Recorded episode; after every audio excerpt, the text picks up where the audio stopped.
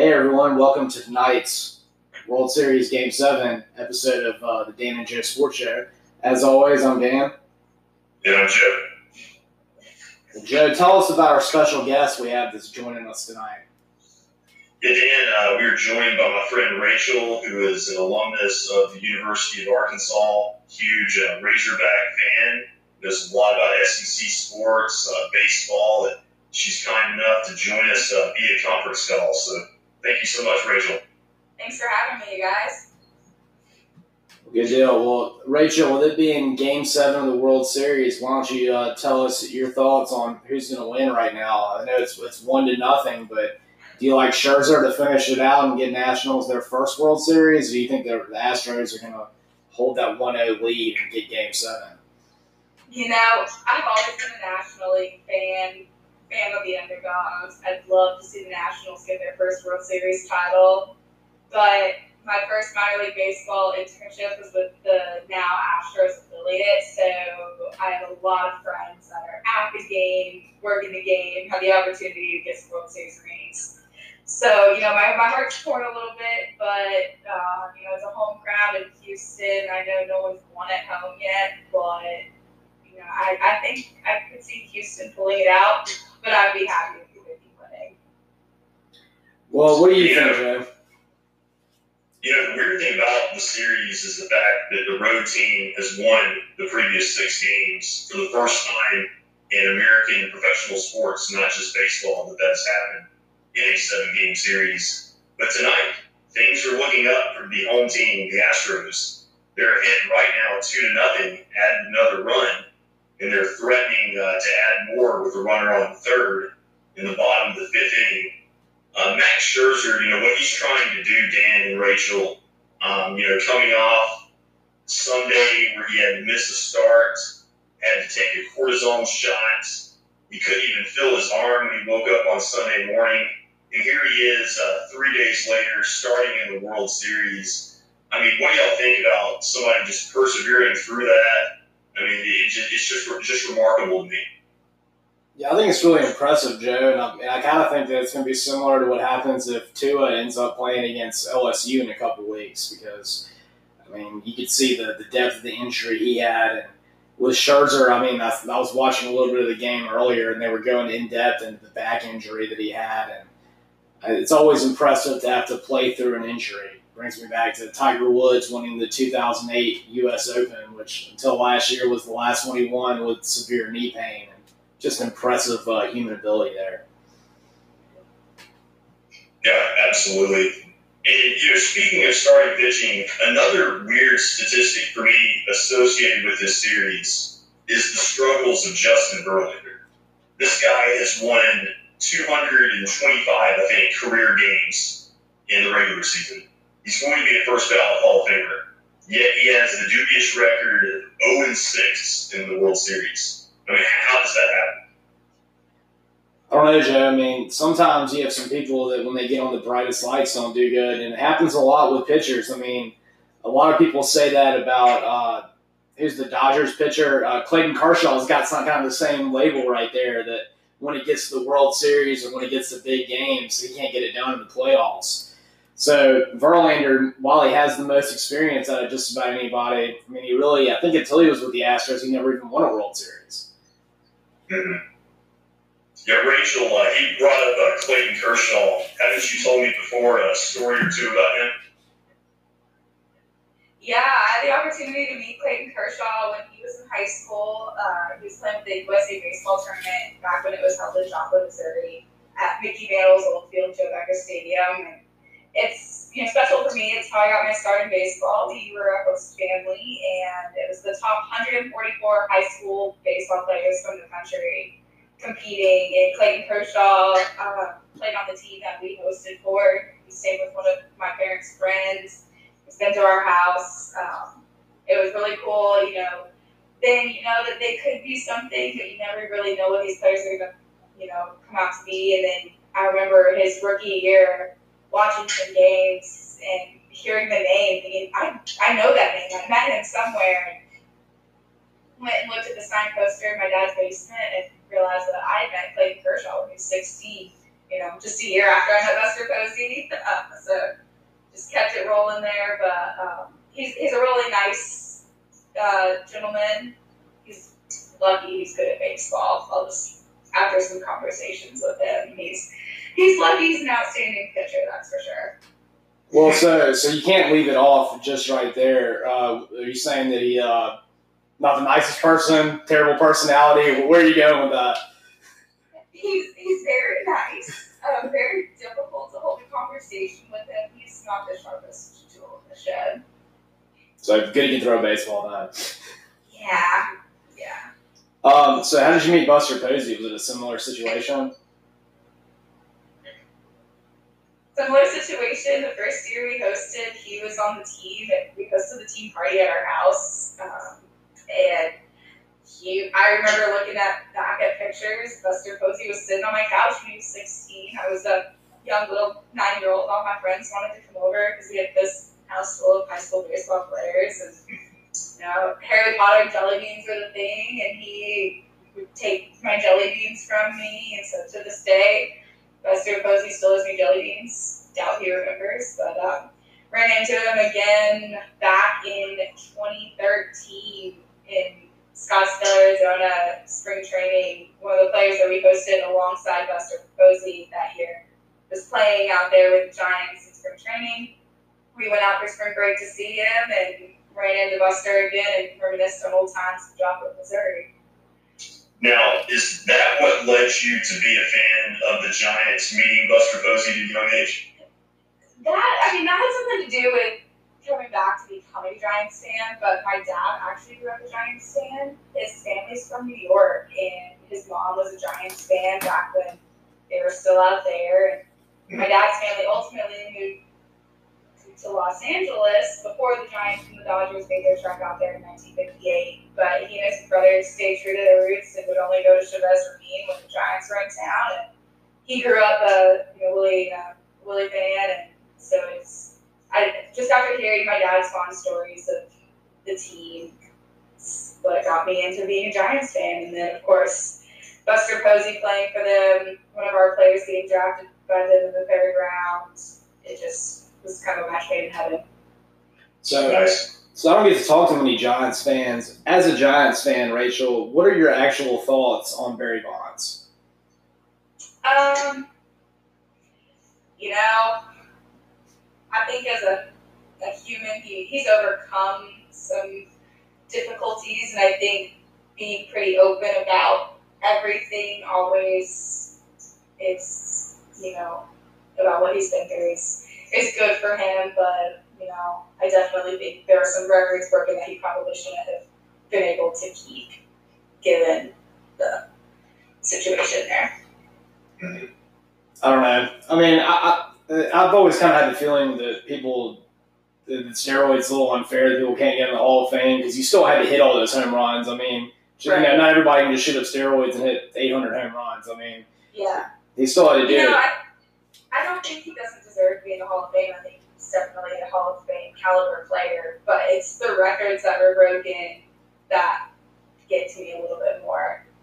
Well, now he definitely, you know, when you look at him, he was like 180 pounds when he was like 25, and then suddenly he gets to 32 and he weighs like 280. and as a tank, it's a little bit different in terms of your body size. But I think he was a Hall of Famer before that. Yeah. Yeah. Yeah, I, mean, I I definitely, you know, I'm of the opinion that guys should be in the Hall of Fame based on the numbers. You know, it's not a um, celebration of character uh, being in the Hall of Fame. But um, real quick, just another score update for Game Seven. Still two to nothing. Uh, Astros heading into the sixth inning.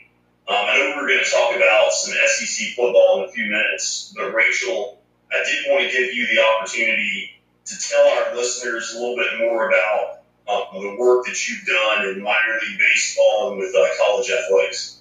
Yeah, so I started in minor league baseball. I was a promotions and game day intern at Round Rock Express just outside of Austin.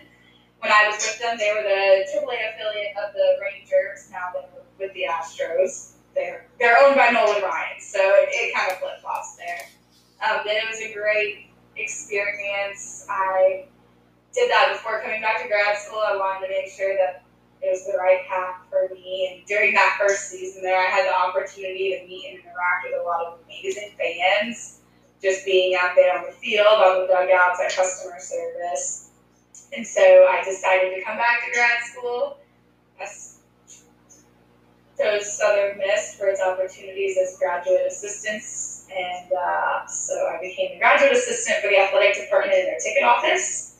So I worked the box office for all the football games, volleyball games, half of the men's basketball games, and all of baseball. So I had the opportunity to get some hands-on experience there with some college baseball. I've been able to work the Conference USA baseball tournament down in Biloxi. Um, got to meet a lot of really awesome people that put that tournament on through the Conference USA office and the teams in general.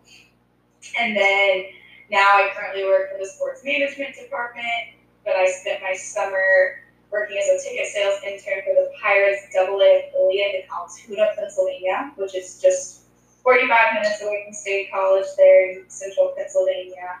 I worked doing ticket sales, cold calling, face to face sales, a lot of different experiences there. Definitely got to experience another side of baseball. You know, the Northeast is very different than the South. Um, when I first got up there, it was right during the College World Series, and I would have that on my screen while making calls everyone thought I was crazy because I loved college baseball. Of course, my team was doing pretty good, so it, that sweetened the deal a little bit. But I got to share of my passion for college baseball with them, and they shared their passion for the Pirates for Hokies with me, and brought me back down here to Southern Miss for the start of my last semester of grad school. So, Rachel, when you were working with uh, the minor league baseball team, did y'all end up having any uh, pro players that we would know about that was in that franchise? Yeah, so I actually, my last couple of weeks at, Altoona, Francisco Cervelli came and did a couple of rehab starts with us. Of course, he's a pretty popular Pirates catcher. The the ladies bought a lot of tickets that night to come see him. So he was there. Uh, when I was back with Round Rock, a couple of the players that are currently playing with the um, Rangers were there. Um, and then a couple of them have been traded around, but they're all pretty young. None of them were super notable, I would say, um, when I was working there. But it, it was always cool to get a rehab start. It was just never even super popular. Tim Lincecum had a rehab start right after I left, I think. So I, I missed that one. So as a, as a Giants fan, that one um, was kind of sad. But, you know, just through my time in baseball, I've been around it for, you know, about 15, 16 years now. And so I've met a lot of really cool people along the way. And, you know, baseball is a small world. And, you just you keep meeting people everywhere you go. So, Rachel, with you having worked in both uh, minor league baseball and now working at Southern Miss, do you think you want to stick with working in a college sports environment, or do you think you'd rather go minor league or work in a professional environment? You know, I think my heart is always going to be with college baseball and minor league. So I'm actually looking at opportunities to work with a summer collegiate baseball team. That's you know, back down to my roots. We, we hosted summer collegiate players, so you know, having that opportunity is always something I've wanted to do. Now, if the Royals came and offered me a job up in Kansas City, I would not turn it down uh, by any means. But you know, I don't think college athletics is the place for me. It's a little too political. Well, you know, uh, sadly, we can never have you in Mobile anymore now that we've lost the Bay Bears. Because I actually had a friend of mine that I became pretty good uh, buddies with, and I played tennis with. That basically did the same thing that you did uh, for the minor leagues. So that was his like main job with the Bay Bears. And now that we lost them to Huntsville, he got transferred to the Trash Pandas. Yes, we lost them to the worst named team in all of the Southern League, which I still don't understand that because Huntsville had so many great ways they could have gone. Like the Space Chumps, I think was the logical name for Huntsville, but didn't go with it. Uh, I think he's now working the same job that he had before, except somewhere like in central Michigan or something. So I think when you get get on that like line, you can go all kinds of crazy places. Yeah, you know, I've had opportunities to go to a lot of different places. Some I've turned down. I just, you know, after living in seven states 25 years, I'm not ready to live that, you know, jumping states every season life. But, you know, some people, and I hope I'm lucky enough to be like them, get to stay with the team and have a real good footprint with the team there. Well, speaking of uh, having a footprint with the team, um, we referenced earlier that you are an Arkansas Razorbacks fan. Yes, And, I am. A loyal one. tried and true. And um, just want to get your thoughts. Um, I don't necessarily, I guess, want us to recap the Bama Arkansas game. We all know what transpired on Saturday night. But um, just, you know, your thoughts right now about, you know, the season thus far for Arkansas. Uh, well, you know, we thought it would be better than last year. Right now, it's not looking a whole heck of a lot more promising. Uh, we've still only got two wins and some losses that we might shouldn't have had.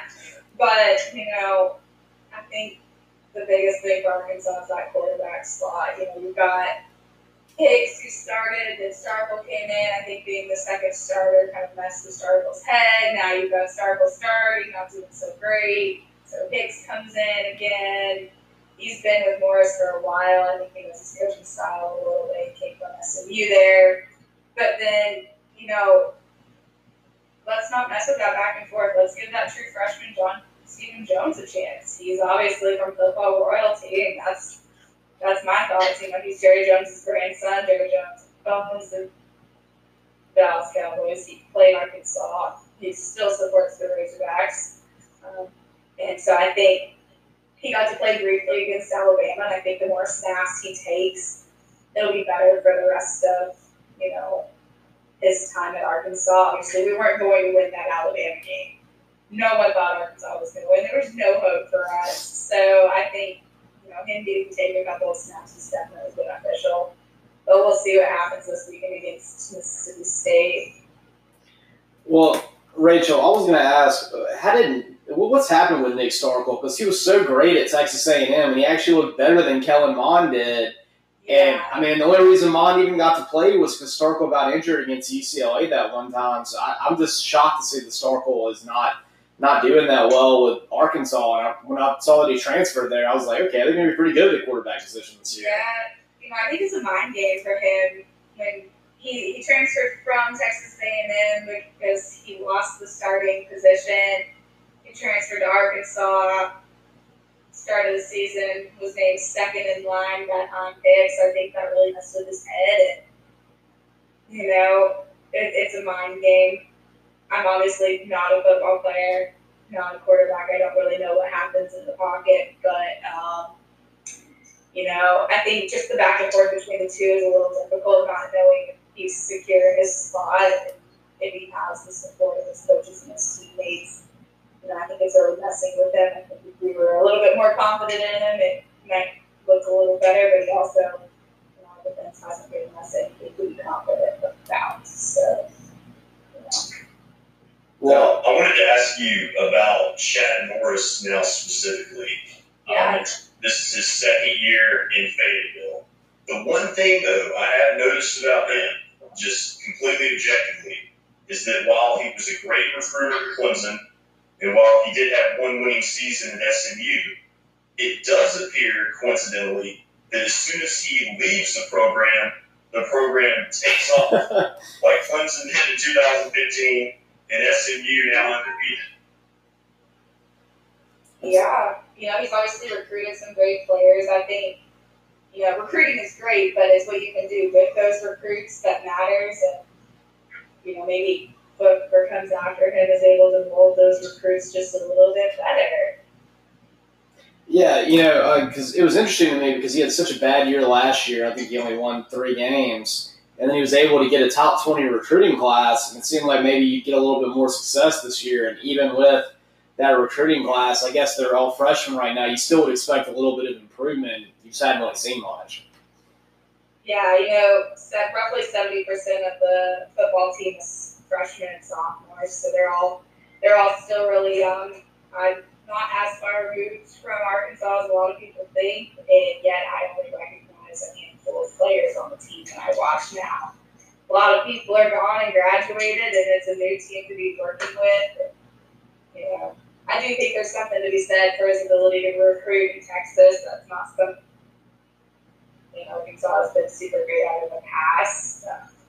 Can get those Florida recruits. They had those Midwest boys from Bielema, but we haven't had a strong foothold in Texas. And I think, you know, that's an opportunity that Morris can capitalize on. But it's once he gets those recruits in his hands and build them, we'll see what happens. But, you know, having a top 20 recruiting class is great, but if they can't produce, then, you know, they has been, maybe.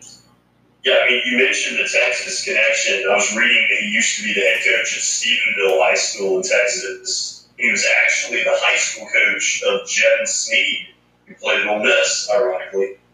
Um, but, you know, he does have some talent on the roster, most notably Rakeem Boyd. Yeah. I mean, is Boyd's talent just being wasted, I guess, here? You know, Arkansas's running game has always been a little bit interesting for me. It seems like they like to run up the middle a lot, even when it's not successful. And then they just keep repeating the same play. Bielema did it, and Morris is doing it now.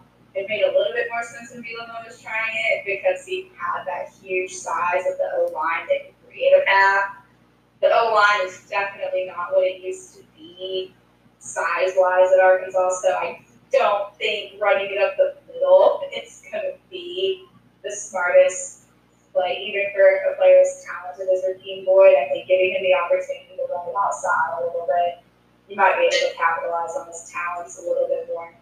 Well, yeah, I think I saw Rachel that when they played Auburn, they actually showed a stat line between the Auburn defensive line and then the Arkansas offensive line and Auburn's defensive line was only like two pounds lighter per average than, than Arkansas's offensive line, which you almost never see that disparity in a football game. It's usually like 20 pounds heavier on the O line. Right, but four or five years ago, Arkansas had the largest O line right. in all of football, like larger than any NFL team. So it, it's so weird, you know, to see it fluctuate so much. Well, want to I want to ask too. How big do you think this game is this weekend against Mississippi State? Because this seems like a game that Arkansas could maybe even win, and I think that would do a lot for, Yeah. for Chad Morris to just get a SEC win this year. Yeah, you know, it's a home game for Arkansas. It's homecoming. You know, there's some potential there. It's going to be cold. They're expecting some snow and sleet this weekend. So that, you know, those Mississippi players aren't quite used to the cold yet. Um, it's a little bit colder in Arkansas than it is here in Mississippi. But I think, you know, it's a potential win. Obviously, State hasn't been super successful in these last couple of weeks. Um, so you know, I think if if they got that win, it would it would be great not only for Morris and his coaching staff, but for the mental well-being of every Razorback fan in the state of Arkansas. Know, also, might also might cause And, Joe you we got that that job. game against Mizzou as well, and I think that's another potential win, maybe. So Well, So, I mean, go ahead, Jack. I, I do think too that Mississippi State, the, after them they lost to Tennessee, I feel like you know it's not completely outside of the realm of possibility that you can see them also dropping a game on the road to Arkansas. No, I definitely think it's possible. And, you know, I think, too, if you can get that win and he can have another solid recruiting class, I mean, he's not in any issue of losing his job this year. Um, Rachel, what do you think as an Arkansas fan that Chad Morris needs to do next year to keep his job after next season? Do you think he needs to make a bowl game or maybe we got like five wins? I don't think he necessarily needs to make a bowl game. I think four wins in a season might be not asking too much, but maybe next year if you can get four wins, the following year get a bowl game. You know, we haven't had a bowl game quite some time. So since my senior year, I guess, or what would have been my senior year. So, um, you know, I, I don't I don't think a bowl game next year is something that's really possible. But maybe four wins next year, bowl game the year after that. I don't want to get my hopes up too much. Those, those heartbreak hogs tend to tend to get your hopes up again and then crash and burn. So Well, speaking of heartbreak, Rachel, uh, we're going to talk a little bit about uh, my heartbreak, and that is losing to LSU in Baton Rouge yet again for the 20th straight season. Um, you know, I can barely remember 1999 when Auburn had the cigar game where they beat uh, LSU in Baton Rouge. And since then, I mean, it's been nothing pretty much but close games that we lose. And then yet again, we lose 23 to 20 in a game where we had a lot of opportunities to win. And uh, Joe, as someone that was not heavily as invested in me in that in that game, uh, what, what were your thoughts about it? And do you feel like there was maybe a lot of missed holding calls uh, there, and little bit of home cooking that got LSU the W in that one? Yeah, I mean, penalties definitely impacted the game. Uh, Gus Malzahn was talking about all the pre-snap penalties that they suffered that really, you know, hurts um, field position for offense. But you know, Baton Rouge is just such a difficult place to play, especially at night. But how many coaches have we really seen win there consistently? I mean, I can think of maybe Nick Saban and Houston Nutt is the only coach coaches recently that won, you know, consecutive seasons in that venue. It's a tough place for a reason, and it's made even tougher. I feel like um, when you're facing this year's edition of LSU's offense with Joe Burrow. I mean, if Burrow is going to throw for over 300 yards, and Edwards Helaire is going to rush for like 130, I mean, they're going to win a lot of games. And that's the reason that, you know, obviously, that so many LSU fans feel like they're positioned well to make a run at the whole thing this year. You know it's funny, Joe? Uh, my, my very biased pick about Auburn winning 24 to 23 if DJ Williams doesn't step out of bounds at the nine yard line, that would have been a touchdown instead of a field goal, and it could have been 24 to 23 because that would have given us the extra points right there. I was thinking about that the other day. I've been like, wow. But, you know, in the end, Auburn had a couple chances in the red zone, and they didn't capitalize on it. And LSU doubled them up offensively. I mean, they had over 500 yards. Auburn barely got 280, so didn't get to 300. But uh, just a really, really kind of upsetting game. And I feel like Auburn's wasting what could be the best defense in the SEC and maybe in America right now. Yeah, I mean they're they're fantastic. The defensive front with Derrick Brown. I feel like Bo Nix is still a year or two away from really solidifying himself as that all conference quarterback. All the talent in the world, but just not quite as efficient enough right now. Yeah. You know, Rachel, I feel like if Auburn had a running back like Rakeem Boyd, actually, then I think we probably would be undefeated right now because Boobee Whitlow has been a good running back, but he's injury prone. And I really think that even Rakeem Boyd would be enough to put Auburn in, in, the, in the W column in those two games. So they just needed a little bit more rushing attack. Yeah, it's quite possible, but that's a if. It is. I wish he had chosen us. I don't know if we even recruited him. well, I wish your coach had chosen us. So. That's true. He did. He did have that choice. Well, you know what he did, Rachel? He used Arkansas to make himself a lot of money at Auburn. Although I do notice that every time he uh, he plays Arkansas, he makes sure and put it on Arkansas more than he puts it on anyone else. I feel like there's a little bit of animosity he has there. Just a little bit. you know, speaking of playing though in Baton Rouge, you know, you, I just looked it up. Since 2007, Arkansas has beaten LSU in Baton Rouge twice. They beat in the number one ranked LSU team in Baton Rouge. And that's always something. Arkansas can be having the worst season and still beat LSU. You know, we Oh, yeah. even rushed the field and gotten fined before. We're beating LSU in the Bielema era, uh, 2014. So, you know, it's definitely, you know, people can win in LSU. People can win in Baton Rouge. It's Just it's not Auburn. can. It's just, just not Auburn. They'll be wearing the Arkansas uniform. All right, Rachel. Well, we really loved having you on the show. Um, we'll get you back another time, maybe with some more baseball talk. And uh, want everybody to, to listen to us on Facebook Live and to our Spotify post. And as always, I'm Dan. And I'm Joe.